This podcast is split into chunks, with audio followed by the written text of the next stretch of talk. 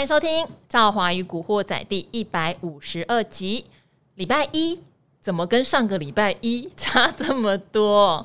好，如果大家有稍微回顾一下我们前几集哦，其实我们一直在觉得，呃，很多的因素综合之下。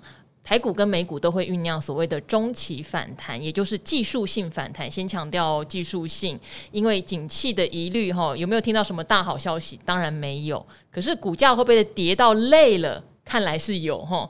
然后再加上说，这时候只要一点点的利多，或是说利空不跌，它可能都会酝酿反弹。当然，我觉得比较被。呃，惊吓到的就是上一个礼拜一，因为那个是国安基金开会哈，有说到不进场这件事情，当天大跌了四百点。那隔天说要进场，又把四百点涨回来，然后这个中期反弹终于正式的开始了。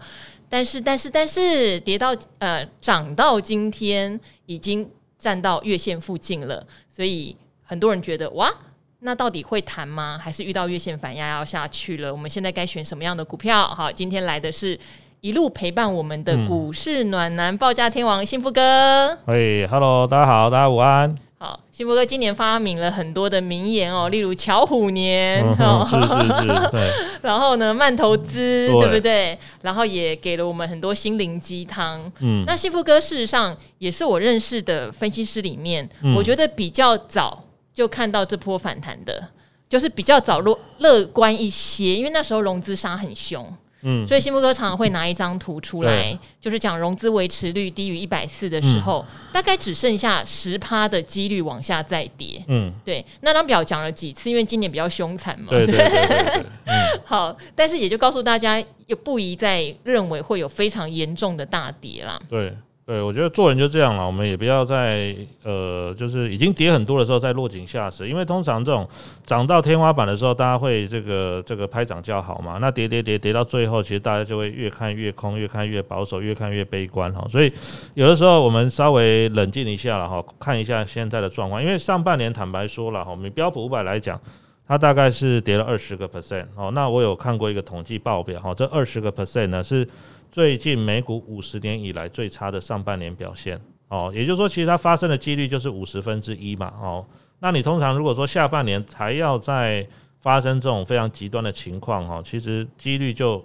非常低了哈，非常低了哈，所以我们也是参照过去的历史经验，然后再把一些呃市场目前比如说技术面的位置啦，还有包括像融资券啊等等哈一些变化哈，我认为说呃或许市场的气氛有点低迷啊，但是也还是要帮大家打打气加加油了。我们讲我们上礼拜之前的看法跟态度呢，主要是用这样子的方式哈。好，当然我们也、嗯、呃再一次帮大家温习，我们为什么从上上周认为会有中期反弹的想法。当然，第一是。政府一直打暗号，嗯、大家都说赵华很大胆，因为我就把它写在我们 podcast 的标题里面，就是政府的暗示，我们已经收到了，嗯，乖一点，这蛮重要的，对，对，这蛮重要的，这很重要。然后很多人听了那一集，或是我的好朋友们都说，哎、欸，你很大胆，你干嘛把它写在标题上？哦，好，但是收到暗号很重要。然后第二个，当然我也一直强调，我们在台积电的法说会前十天，我就收到他们会开的非常好的讯息。嗯、好，然后再加上美股其实没有在破底。对，哦，种种的讯息加在一起的时候就好。还有一个很大的转折，其实礼拜三，上个礼拜三 CPI 美股的呃 CPI 公布嘛，年增率九点一趴，事实上市场没有被吓到大跌。嗯，对，这些其实都是一个很强力的怎么讲酝酿反弹的讯号。好，但是这边要给幸福哥出难题了。嗯，没问题。那时候很多人也问我嘛，因为低点我看一万三千五有没有？对，虽然有点惊，后来没到一万三千九就止跌了。对。谈到哪，我跟大家说，大概一万四千八，那快到了，可能乐观一下一万五。为什么？就是月线反压。对对对，我觉得谈到这差不多，但我觉得事情就是这么烦，嗯、五天就谈到了。嗯、好，幸福哥，现在我们到底要观察哪些指标？哈、嗯，这个国安进场了吗？嗯，搞不好根本没有买就上来了哦，嗯、因为时机点太好了。谈、嗯、到月线了，我们要怎么看待接下来会不会继续谈？OK，好。我先从国安基金讲起哈，那也有人去统计过国安基金从两千年到现在的绩效哈，大概出手了七次哈，那有六次是赚钱的，甚至呢，在两年前那一次哈，这个呃全球疫情爆发的时候，它也是三月进场，那时候呢进场的点非常漂亮，大概八千五八千六，那也就是说呢，因为他进场的挑的点位真的是太漂亮了，最后出来呢，居然只买了八亿，后面台股涨了一万点，哦、好厉害。对，那我觉得其实这一次有一点异曲同工之妙了哈，因为他一讲之后呢，其实隔天马上就上去了哦。那通常呢，呃，国安基金的做法是你突然急挫，我会逢低承接，但是他应该我在猜啦，不太可能会去在股票涨的时候再去锦上添花了。国安基金的做法应该不是这样子，所以有可能啊，这一波呢，这个结束之后啊。可能总结下来，或许就跟呃两年前二零二零年三月那一次护盘一样哈，或许他买的金额不多，但是一个重点就是他宣示意味非常浓厚哈，甚至呢还有一些就是呃就是什么过度在市场上哈这个鼓吹哦这个这个台积电很烂呐，或者说什么台股利空很大的这些，甚至呢他有开始去做一些调查哈，我想这个对于有一些。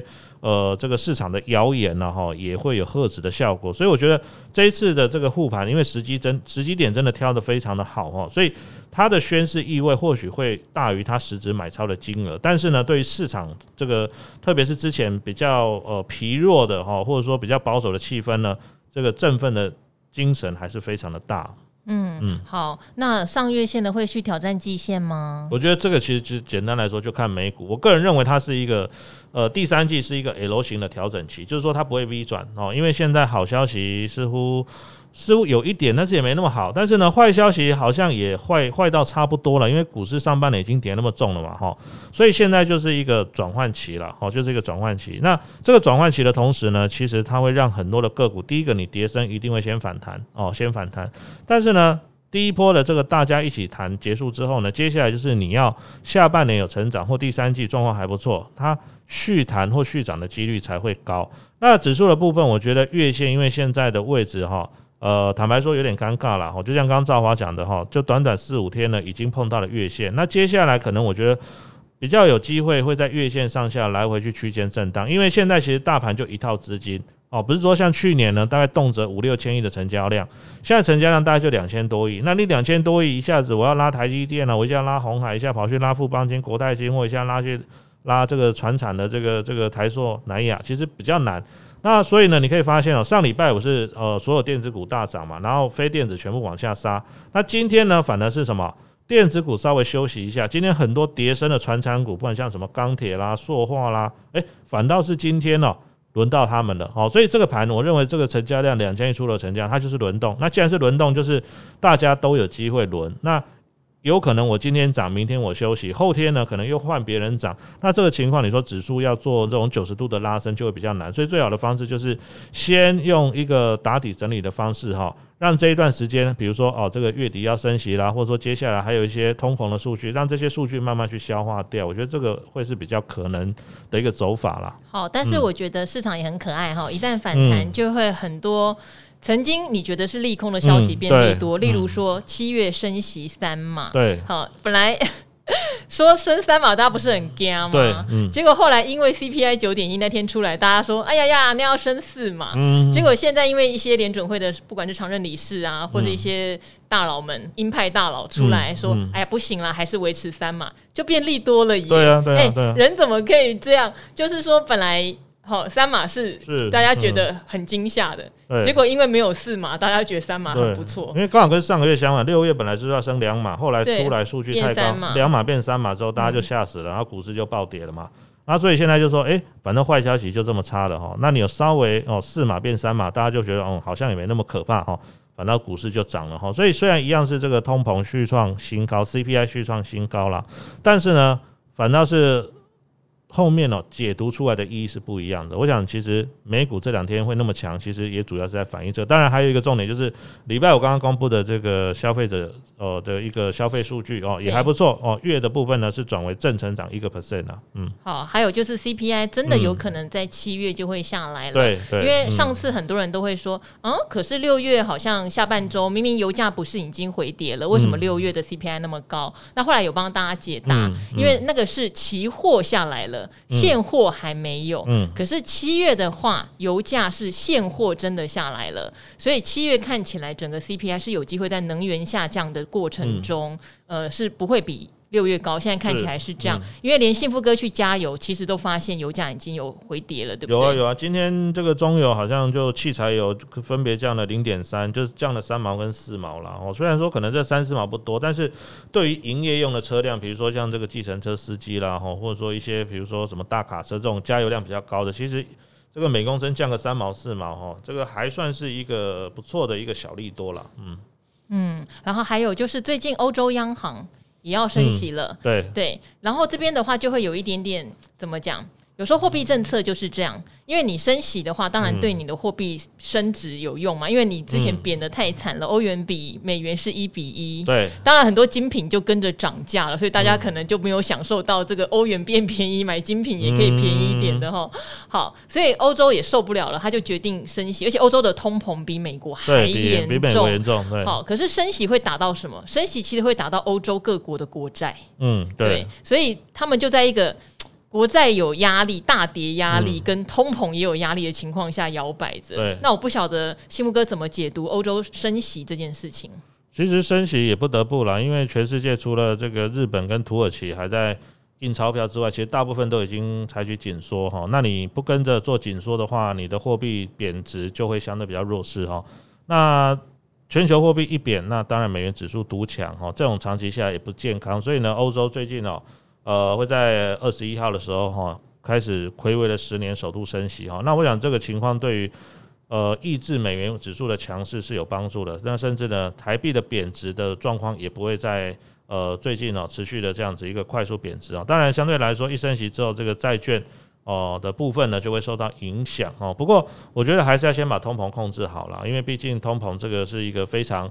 呃，紧急的情况啊，当然还有一个重点就是二十一号哈，看这个呃这个北溪一号这个天然管气能不能重新接上来哦，这也是一个重点哦，因为现在欧洲呢主要还是因为乌俄战争的关系了哈，那俄罗斯呢它的一个能源出口对于欧洲来说非常重要，不管是石油，甚至包括像天然气，特别是天然气哈，所以这个问题要根本解决，还是要乌俄战争，看能不能这些呃目前呢。呃，大家还在战争或冲突状况情况之下，能够先坐下来好好谈一谈哦，先让全球这个高居不下的通膨一个比较好的这个慢慢慢慢慢慢降温的一个情况，我觉得这个对于全球的景气趋于稳定才会有一个比较好的帮助了。但是短期之内，呃，欧洲央行的升息其实是不得不了哈。那我想对于这个区域之间汇率的平衡也会有帮助哦。好，所以我们在综合这些条件，我觉得大家还是要持续观察，嗯嗯嗯，因为国际的景气今年是受到很重大的挑战跟考验，是大家都要祭出一些法宝来。好，反而。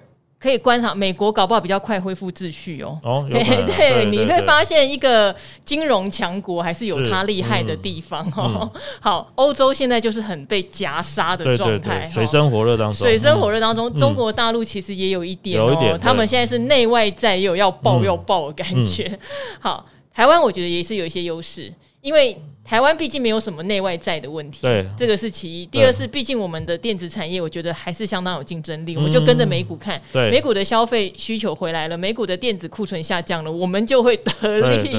好，而且我们的汇率虽然今年也在贬，但是跟欧洲或日本比起来，我们贬的还是比较少。对对，相对贬值幅度没那么大。嗯所以大家在台湾做投资。其实还是蛮幸福的。嗯、好，那这边的话，因为幸福哥是产业天王嘛，嗯、就是长期跑很多的产业，所以这边也帮大家来科普哈，也不是科普啦，就等于是来 update 一下产业的资讯哦。嗯、因为大家都知道跌到这边。坏消息是不是都过去？其实我个人觉得还没有，嗯，但是有一些是先提早起跌的，哈，例如面板、嗯，记忆体。那赵华常常会讲说，景气循环股要小心哦。例如面板可能第二季就亏损了，对，记忆体搞不好第三四季也有压力，好、嗯，可是跌到这边了，有没有一个我们常讲的名词叫 price in 啊？对，就是它已经先反映完近期的利空了。对，有没有可能是这个样子？当然不是叫大家马上去减，对对，甚至还是会呼吁手上有的人谈的比较高的时候，还是做一些减码比较好。嗯、但是它可能是一个景气落底的观察指标，嗯，因为它是提提前下跌的。嗯，那当然第二个是有些人的库存不高哦，嗯，例如说很多人很喜欢的窄板，窄板其实库存是不高的，嗯、它是缺口，对，只是它缺口缩小。然后像瓶盖，因为卖的不好，所以它也没有备太多的库存哦。瓶盖的库存也是低的，嗯，但是如果到明年搞不好产业景气恢复正常的时候，他们是优先受惠的。嗯，这两个方向可不可以幸福哥稍微再帮我们追踪一下进度。嗯哦，其实不管电子或景或或传产的景气循环股啦，基本上只要有市场公开报价哈，你要做这个产业的股票，一定要特别去追踪哦。那到目前为止呢，呃，面板多数的尺寸价格基本上止跌了哈，主要原因就是因为如果大家都赔钱在卖哈，这个生意其实也做不下去哈。我宁可少出一点，少赔一点，我也不可能。呃，这个无止境的这样赔下去哈，所以能不能够见到一个产业供需慢慢渐于平衡，我觉得第三季会是个关键哈，因为第二季可能有些大厂都开始赔钱了，那大家就会减少杀价竞争，这是第一个哈。那在记忆体的部分，最近的报价其实也是比较不理想了哈，所以呢，包括像这个美光哈，它之前这个财报公布之后哦，讲法呢也是比较保守一点哈，不过股价有个有趣的地方就是。还没等到利多，呃，就是还没等到利空出来的时候，其实它都先跌了。比如说像年初哦，很多人可能会觉得，诶，其实台股还在一万八千六啊，哦，这个景气看起来还 OK 啊。可是呢，面板啊、记忆体啊，其实年初大概过完年之后啊，就就就都慢慢下来，而且是比其他的电子股都早。那会不会呢出现哦，在低档区哦，利空频传的时候，反正股价不跌，这我们可以持续观察。但是就像刚刚赵华讲的哦，如果说你要重新回到大多头，你报价不涨哦，或者说景气。的这个电子消费型电子景气还没有恢复，库存还没有消化完之前，其实也不容易了哈。所以它这种股票，我认为在低档区打底需要时间哈，就是看库存消化的程度，还有报价能不能够回升。那再来有关于其他库存比较低的，那当然这个就是代表说你的东西可能比较新哦，或者说你的东西呢，它的技术层次比较高哦。那这个当然它恢复的力道，或者说它调整库存的压力就比较不会那么大。那以窄板来说，其实到目前为止营收都还不错。主要的问题就是去年大家期待比较高，嗯，所以呢，对，本益比比较高哈，所以呢，通常哈在呃这个股市下修的过程里面，有时候比如说像台积电好了，你看台积电人家毛利率。哦，第二季出来已经到五十九趴了，那净利率甚至接近五十个 percent。可是你要想，台积电这一次是被杀到十五倍的本利比哦。那你如果说同样，比如说在半导体或电子产业里面，你的毛利率没有台积电高，你的盈利率也不到五十趴，那你之前本利比可能三十倍、五十倍以上，那你当然也要被修正嘛。哈，所以之前为什么一些 IC 设计或这个矽智财跌那么凶，也是有道理的哈。因为大家的本利比都要经过调整，本来三十倍，现在可能只剩二十倍。哦，那这个情况呢，可能就是必须要等到市场比较趋于稳定的时候，这个本利比的修正呢，就会慢慢比较趋于稳定啊。那当然，如果台积电，比如说哦，它先站回五字头，甚至不排除如果明年库存调整完之后，它回到六字头，当然对于整个市场的本利比再重新。往上抬一次哦，那当然就会有帮助，所以这个需要时间了哈。我认为第三季还是一个算是调整的状态哈，这个要回复到大多头不容易。但是呢，如果是有成长的公司哦，它可能股价的表现就会相对比较亮眼哦。嗯，好，呃，所以还是回到我们、嗯、呃一直强调的策略啦。对对对，对，就是如果你喜欢一家公司，或是你觉得它的前景是很不错的，你对它的投资策略是什么？对，呃，如果有想清楚的话，其实这一波下来。你可能会觉得有一些股票你捡到还不错的价位，嗯嗯嗯、对，嗯、即使还会再下跌，也不会太担心，嗯、因为你会有资金去布局再下一次，对，所以重点是我们有没有实时去 follow 这些产业的变化。就像面板哦，嗯、我讲真的，因为我跟面板的呃某一家 也还蛮要好，然后他们有实施过库藏股，那时候老板也很厉害，是买七块多的股价去配给员工。嗯那后来也一度涨到三十嘛，虽然还是蛮委屈啦，赚那么多钱也只能涨到三十块。嗯、那现在又跌到十块，那老板有讲哦，他今年年底如果有出现那么甜的价位七块八块，他又要再、嗯、对不对买进嘛，配给员工，所以它的循环我也在看呢、啊。你跌破票面，搞不好是面板一个、嗯、一个相对低价的位置啊。对哦，嗯、所以这个投资的逻辑和大家的策略如果定好，都不用太担心。嗯、即即使它是景气循环股，是啊，哦、没错。好，嗯、那当然，像我知道这一波从三四月下跌到现在七月，可能就这么三个月，很多人跌到自己的信仰没有了。嗯，对。所以这边我们也来回答一些听众朋友的问题，顺便也看能不能坚定一下大家的信仰，或者是大家刚好可以再重新制定一下。砍掉重练，自己的投资原则到底是什么？嗯、像这一位小 K，我对你印象很深，因为那时候台积电从六百多修正下来的时候，你有提到你的成本在五百四，然后因为你是坚信要存股到二零二五年，所以你不怕下来继续减。可是现在小 K 也有疑虑了，哎、嗯欸，小 K 才三个月呢，吼，好，但是我们还是来回答，因为我相信这不是你一个人的感受，嗯、一定是非常多人有你一样的感受。你说给赵华女神五星好评，超好听，好。赵华您好，终于等到国安基金进场了，但我有个疑问：国安基金会护盘多久？我们刚刚有讲哦，上个礼拜五其实阿格利来也有说，国安基金就是一个稳盘的功能，它通常不会在大涨的时候还帮你拉盘，它、嗯、没有它没有义务做这个事情哈。甚至刚刚也讲，我们都怀疑这是进场没，嗯、因为它刚好遇到一个中期反弹，它不见得要用力呀、啊。对啊，没错。好，然后是不是退场后股市又回到原本软趴趴的样子？就不一定啊，他退场后可能股市就恢复正常秩序，是啊、这是很有可能的。嗯、好，美股一直不好的情况下，是不是被套牢的股票（括号台积电均价五四七）解套可以先出手一部分换现金，保留子弹安全些，还是根本不用担心？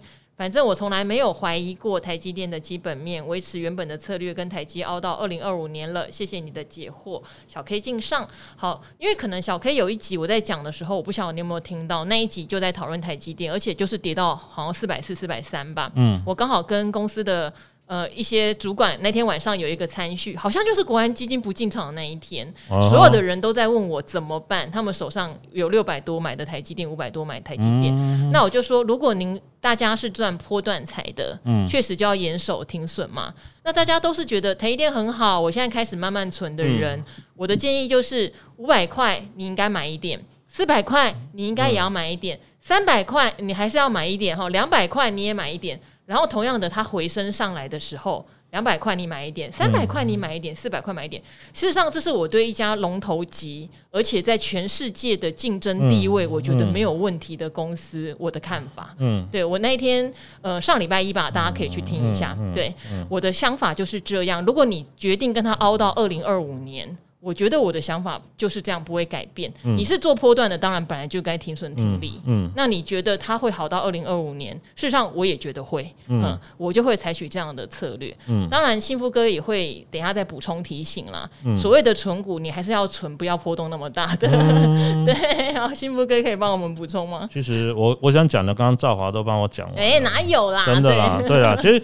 简单来说，就第一个，你还是要挑龙头企业哈。再来就是你确定它长期的竞争力没有问题。我讲。台积电这个是护国神山，然后这个大家都知道。只是说有时候遇到，就我常常举个例子哦，就像好学生哦，他平常都考八十分、九十分，甚至一百分，突然这一次呢，老师出了一个非常非常难的题目哦，不只是全班考不及格，全校哦，这一次呢，比如说数学期中考都考不及格。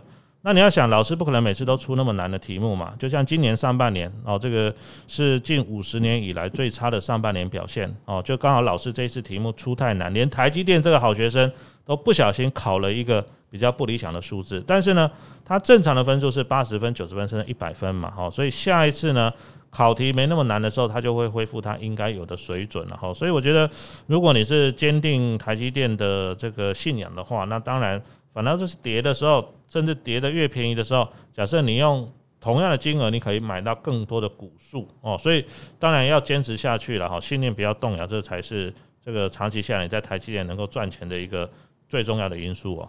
好，嗯、就是你的信念到底是什么？嗯、因为小 K 本来你的信念是到二零二五年，对，好，台积电我觉得它的股价波动会是大的，因为我还记得在二零二零年的六月吧。那时候我跑去花莲的瑞穗天河玩，我就买了台积电。嗯、呃，因为那时候有好朋友在台积电，一直告诉我两三百块，两百五、两百四。对啊，对。然后买了没有报很久，不到三百块，嘎嘎就卖掉了。哦、对，所以中间就是我是那种把台积电当波段的啦。但是我也可以认同，例如说我们的国家有很多的基金，台积电都已经报到，像国发基金吧，嗯、台积电报到没有成本。嘿，他因为他一直买嘛，就等于。呃，古早年代一直买，后来中间配股配息，所以他又成长。他的手上持股是零成本，嗯、然后成本一块还多少？嗯，这就是存股的威力啦。嗯、当然，重点在它是一家。国际级不会倒哦，世界地位领先，嗯、那我觉得台积电真的是，只是它的股价波动可能会比较大一点。嗯，好，那如果是价值型的，之前也常常举例啊，电信股啊，对不对？嗯、或者是说像民生用品，巴菲特喜欢买的可乐那一种的食品啊，哦、嗯，甚至有一些金融哦，像银行为主的，其实这几年的波动不大，不像寿险那么大。它可能都会是你们长期存股比较好的选择，它的股价波动不比较不会那么大哈。好，那这边有另外一位叫做台积电吃饱饱，中小型股都跌倒，这个是二零二一年的一个年初的一个情况。了哈、他说一路听下来，还是最喜欢赵华节目用闲聊的方式，让达人们带出许多历史的知识和想法。前段日子有听到历史型的 Podcast 介绍一九八零年代的停滞性通膨，很巧哦，我跟幸福哥也聊过，嗯，嗯，对。然后呢，感觉很可怕，加上股市崩跌太惨，索性盖盘不盖牌不操作了。好，但随着国安基金宣布进场，牛刀小试，跑去买了一些零零六二零八，这个是富邦加权哦，也成为目前少数持股中损益还是红色的。这边想请教，最近金融股的走势如此萎靡不振，是不是联准会强升息下，台湾央行反应冷淡所造成的？存了三年的国泰股利精选三十零零七零一，眼看已经快达到自己的成本价了，因为里面应该是有不少金融股，可能你的疑问在这边。嗯、好奇达人们对于台湾金融股未来的走势怎么解读？升息这个利多看来对金融股好像没有实质效果哦。嗯，好，感谢解答，也预祝广告收益满满的。嗯嗯。呃，对他对于他的讲法，我是觉得他买 ETF OK 了，因为他对总体经济的这个运作模式好像不是特别清楚哈。嗯，因为他说好像升息对于金融股来讲好像不是什么大力多哈。其实应该这么说了哈，为什么第二季富邦金、国泰金会跌那么重？因为他们是寿险啊，寿险在国外会买非常多的债券跟。国外的股票，那第二季因为是股债双杀嘛，所以呢，他们账面上有非常多的未实现损失哈。对。那这个部分呢，当然会影响到他们的净值表现。嗯、对，但是呃，损益表上是没有没有马上认列，因为你比如说债券我持有到到期，基本上我不会亏钱嘛，只是说中间它股价那个债券价格的波动会影响到我的这个资产负债表上面的一个状况。那这个也就是说，不是说呃升息对于金融股来讲不是利多，其实对银行股是利多，因为你。放款一样的金额，你可以收到更多的利息，所以我说他可能对总体经济的运作跟循环不是很了解哈。那金融股长期来看的话，如果它是一家稳健，不是说啊那种有什么什么踩到什么地雷放款呐、啊，或者说什么呃可能一些什么运作去放贷一些不良企业的话，长期它会是赚钱的哈。只是说呢，有时候就是遇到这种大盘的时候，只要你是带全职的，甚至呢。外资有时候必必须要做一些被动式的提款，你还是被卖下来啊。但是长期来看，如果是比较稳、体质稳健的金融公司了哈，为什么常常这个监管会会常常讲说啊，你这个预放比不能多高啦哦，或者说一些呃要符合国际规范的等等。其实通常这些标准有达到的金融公司，它的体质就越健全了。所以如果长期来看，我觉得你纯金融股是 OK 的。但是呢，有时候你要去抓哈，就是说呢，目前。外在大环境，特别是升息、降息，或者说呢，现在国际趋势，这样的话，或许你在买这些金融股的时候，你就可以更为肯定说，你要在哪个时机点做比较好的，比如说像加码啦，或者说做做一些获利了结的动作，这样会让你的投资效益会更好哦。好，我有稍微看了一下国泰股利精选的内容啦，说实话都是蛮稳健型的，包括说。有中华电，当然也有台积电，嗯、这个都不会缺。嗯、中信金、兆丰金、玉山金，嗯、它的金融股大概占了百分之四十五，所以确实金融股比较多。但它也有统一、台泥，对，等于是它这一档的波动应该是相对来说比较低的，都是贝塔、贝塔、贝塔值很低的股票。对，然后电子五哥，嗯、当然电子五哥在 notebook 不好的情况下，压力是比较大。嗯、可是毕竟也都是算大型龙头股，對，对，所以我觉得你存这一档，它算是比较。保守稳健型的，对啊，我说 OK 啊，对啊，我觉得他的问题不太大，你倒是不用为了金融股的呃问题，呃，应该这样讲，不要把升息当做金融股暴冲的万灵丹。但是它对金融股相对之下是算是银行股来说算是有利的。嗯、好，但是寿险股的部分，刚刚幸福哥也解释的很清楚，嗯、因为账上有很多的未实现损益，股市也不好，债、嗯、市也不好嘛。嗯、但是如果到了明年恢复秩序的时候，嗯，它如果那些东西没有实现亏损，对，可能它又会转正。对啊，哦，嗯、那大家可以留意一下，最近金融股其实也没有再大跌了。嗯哦，所以你存这一档不用压力这么大啦，而且如果还原股息的话，应该是没有赔钱，因为它有配股啊，对，配息啊，对不对？他说他是国安看着国安基金进去，那应该不会赔啦，就是代表他上礼拜才刚买而言不会赔啊。他他这个国泰呃股利精选是存三年，他存三年就是像我们之前常常提到，有人存股两年三年打回原点，哦，会有这个感觉，因为刚好存在一个多头起飞年，然后现在又打回那个原形那种感觉啦，对。好，当然你的零零六二零八，呃，之前也跟大家分享，呃，那时候人家问我的投资策略，我说因为那时候零零五零大概一百一嘛，嗯、我说你可以去设想说一百一如果跌到八十，就是台股大概万点，嗯哼，你能不能承受？像我觉得我可以，就可能从一百一往下买到。对啊，用闲钱压力就不会那么大，对，压力不大嘛。而且你先预设，你觉得跌到哪里是一个不可思议的水准，对不对？那你买零零六二零八，我觉得你也可以思考这件事，因为你现在有点在冲国安基金进场的利多，那也许你要找一个时间。你可能就是获利了结，因为听起来也是为了冲这段，嗯，你不是为了长期去做一个策略，嗯，我这边也稍微提醒你这样子。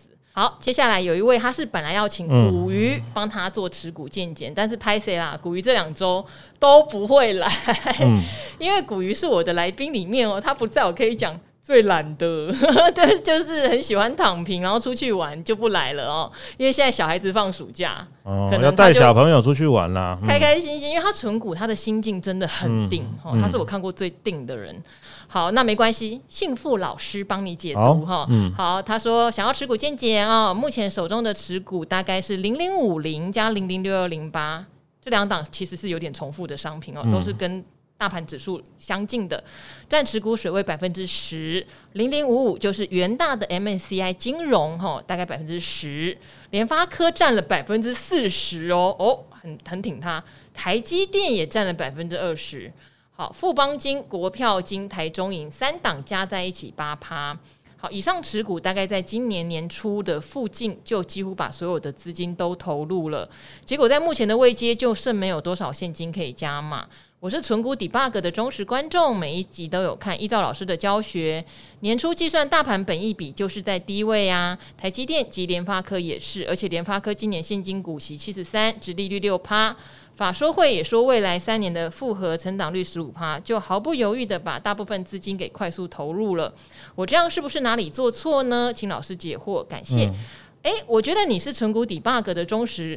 观众，可是你可能不是古惑仔的忠实听众，嗯、对，嗯、因为这些公司，包括像联发科，我们对它的前景都有过蛮深入的研究。哦。嗯、然后再来是，呃，如果是古雨老师，我我说实话啦，我不太确定他会鼓励大家存联发科跟台积电嘛，比较不是古鱼的作风，嗯，好，如果当你觉得大盘本益比在年初比较低的时候，也许你买指数就是零零五零加零零六二零八，我可以理解。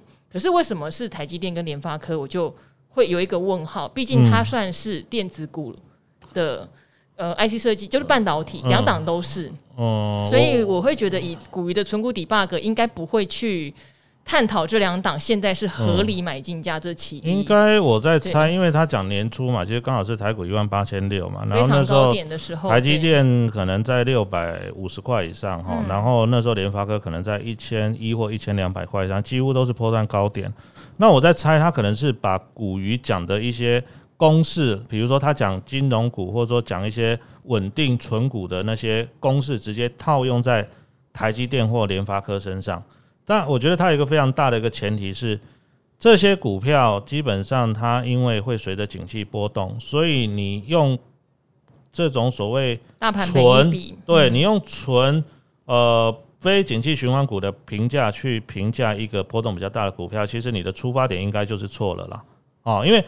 我跟古鱼录影的几次过程里面，其实他大部分跟大家聊的都是，比如说金融、金融股，或者说像是一些传产类比较不受到景气波动。可是呢，你用这样子的评价方式去来估台积电跟联发科，特别是联发科，其实我们不管来录这个 Podcast 了哈，或者说来录这个达人秀，其实我们年初就开始讲说，今年的手机应该会不好。嗯，哦，那你可能看到年初的时候，联发科其实它三月营收还在创新高，所以你怎么评估，你都觉得，诶。这个这个获利很好啊，然后殖利率又很高啊。如果你用存股的观念去看，哇，这个殖利率怎么这么高，七趴八趴等等，那你就犯了一个很致命的错，因为你一开始就挑错标的了，因为它是受到景气循环。那年初的时候，其实手机，特别是非屏阵营的手机就卖得不好了。那你你如果我那个营收获利不好，我不可能每年都可以配出这么高的股息啊。所以常常就一句话，简单来说，你用明朝的剑去斩清朝的官嘛。年初的时候，很多人在问联咏，也是同样的情况。诶，去年 EPS 六十几块，为什么会跌到破三百？本益比只有五倍嘛。所以，我我是觉得说，你可能观念上稍微有一点混淆了啦。你要存股，如果是用这种方式，你要存跟景气波动相对比较小。你今天去存，比如说像呃中呃那个中华电信哈，或者说存这个统一超商，甚至包括像全家便利商店，你用这个所谓存股的方式。